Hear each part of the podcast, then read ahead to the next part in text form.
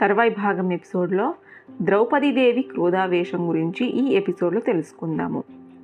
దుర్యోధను మరణాన్ని తట్టుకోలేకపోయారు. కృపాకృతావర్మ అశ్వత్థామలు అతని మృతదేహాన్ని చూస్తూ భోరుమన్నారు. గట్టిగా కౌగులించుకున్నారు ఆ దేహాన్ని. దాని చుట్టూ ప్రదక్షిణ చేసి నమస్కరించారు. తర్వాత అక్కడి నుంచి నిష్క్రమించారు. సూర్యోదయం అయ్యింది శ్రీకృష్ణ సాత్యకులు తమ్ముళ్ళతో సమావేశమై వినోదిస్తున్నారు. ధర్మరాజు. అంతలో అక్కడికి వచ్చాడు దుష్టదుమ్మిని సారథి. మహాప్రభు!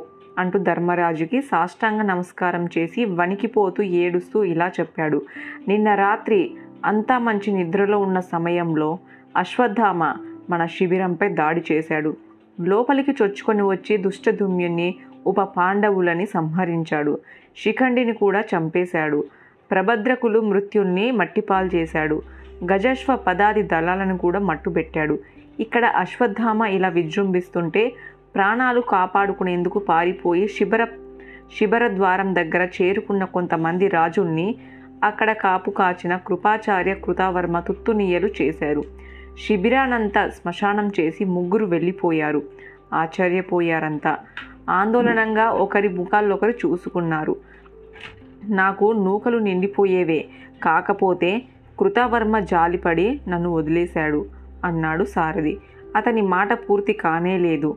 ధర్మరాజు మూర్చపోయాడు కంగారు పడ్డారంతా. శీతలోపచారాలు చేశారు. కాసేపటికి తెలివి తెచ్చుకొని ఇలా బాధపడ్డాడు ధర్మరాజు. ఎంతటి వారికైనా మున్ముందు ఏం జరుగుతుందో తెలియదు కదా. శత్రువులందరినీ సంహరించాశానని ఉల్లాసంగా ఇక్కడికి చేరుకున్నాను. ఇంతలో ఇంత ఘోరం జరిగిపోయింది. చతురంగ సేనలు ఆత్మీయులు కుమారులు కడతేరిపోయారు. గురుదేవులు ద్రోణాచార్యుణ్ణి గెలిచాము. హృదయుణ్ణి అణచాము. అయినా ఫలితం లేకపోయింది. నా కుమారులు నాకు దక్కకుండా పోయారు. ఉప పాండవులు ఉనికి లేకుండా పోయింది. నిద్రవేళ యుద్ధం అధర్మం కదా. అంత అధర్మానికి అశ్వత్థామ ఎందుకు పూనుకున్నాడు? అంతు చిక్కలేదెవరికి? నకులు సహదేవులు భీముడు కళ్ళు చెమర్చుకున్నారు. సాత్యకి శ్రీకృష్ణులు ఓదార్పుగా వారిని దగ్గరగా తీసుకున్నారు. తండ్రిని కోల్పోయానని ద్రౌపదీదేవి ఎంతగానో దుఃఖిస్తుంది. ఇప్పుడు కుమారులు సహోదరుణ్ణి కూడా కోల్పోయానని తెలుసుకుంటే తట్టుకోగలదా? అశ్వత్థామ చేతిలో వారు హతమయ్యారని తెలిస్తే భరించగలదా? అన్నాడు ధర్మరాజు. భరించలేదని తెలుసు అందరికీ. తీవ్ర పరిణామాలు చోటు చేసుకుంటాయని తెలుసు. తెలిసి తెలియనట్టుగా మాట్లాడటము భావ్యం కాదు. అందుకే అంత మౌనం వహించాను. ద్రుపద వీరట మహారాజులు యుద్ధరంగంలో మరణించారని తెలిసి వారి మహారాణులను పరామర్శించేందుకు ద్రౌపదీదేవి విరట రాజధాని ఉపప్లావ్యానికి పయనమయ్యింది. ఆమెతో పాటు ఉత్తర సుభద్రలు కూడా పయనమయ్యారు. యుద్ధానికి కుమారులతో పయనమవుతూ ద్రుపదుడు ఉపప్లావ్యానికి చేరుకున్నారు. అప్పుడు అతనితో పాటు ఒక భార్య కోకిలాదేవి కూడా అక్కడికి చేరుకుంది. నేటి వరకు ఆమె అక్కడే ఉంది. తల్లిని పరామర్శించింది ద్రౌపది. తిరుగు ప్రయాణాలు సన్నాహాలో ఉంది. అదంతా తెలుసు ధర్మరాజుకి. ఎప్పటికప్పుడు అన్ని తెలుసుకునే ఉంటాడు. అయినా తప్పదనిపించింది నకులునితో ఇలా అన్నాడతను వెంటనే ఉపప్లావ్యానికి బయలుదేరు. అక్కడున్న ద్రౌపదీదేవి ఉత్తర సుభద్రతో పాటు కోకిలాదేవి విరటరాజు సతీమణి సుదేష్ణులను ఇక్కడికి తీసుకొనిరా వారిని నేరుగా మన శిబిరానికి చేర్చు. మేము కూడా త్వరలో అక్కడికి చేరుకుంటాము. ఆజ్ఞ అని బయలుదేరాడు నకులుడు. శ్రీకృష్ణ సాత్యకి భీమ సేనాది తమ్ముళ్ళతో ధర్మరాజు తమ శిబిరానికి చేరుకున్నారు. అడుగడుగున శవాల గుట్టలు ఎక్కడ చూసిన ఆత్మీయ బాంధవాలు పుత్రులు మిత్రులు మృతదేహాలు రక్త పంకాలు చూడలేకపోయాడు ధర్మరాజు. చేతుల్లో ముఖాన్ని దాచుకొని రోధించసాగాడు. భీమ అర్జున సహదేవులు కృష్ణుడికి సాత్యకి కూడా ఆ దృశ్యాలలో బీతిల్లిపోయారు గుర్తించేందుకు వీలు లేనట్టుగా ఉప పాండవులను దేహాలు పడి ఉన్నాయి.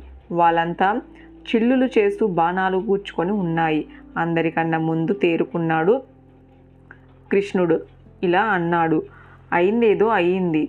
జరగాల్సింది చూడండి. ఈ దారుణ దృశ్యాలను చూసి ద్రౌపది తట్టుకోవడము కష్టం. అందుకని త్వర త్వరగా దహన క్రియలు ప్రారంభించండి. ధర్మరాజు మనసులో మాట కూడా అదే.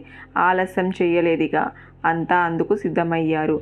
పుత్రమిత్ర బంధువులందరికీ దహన క్రియలు ఆచరించి కూర్చున్నాడు ధర్మరాజు. ద్రౌపదీదేవి ఇక రాలేదు.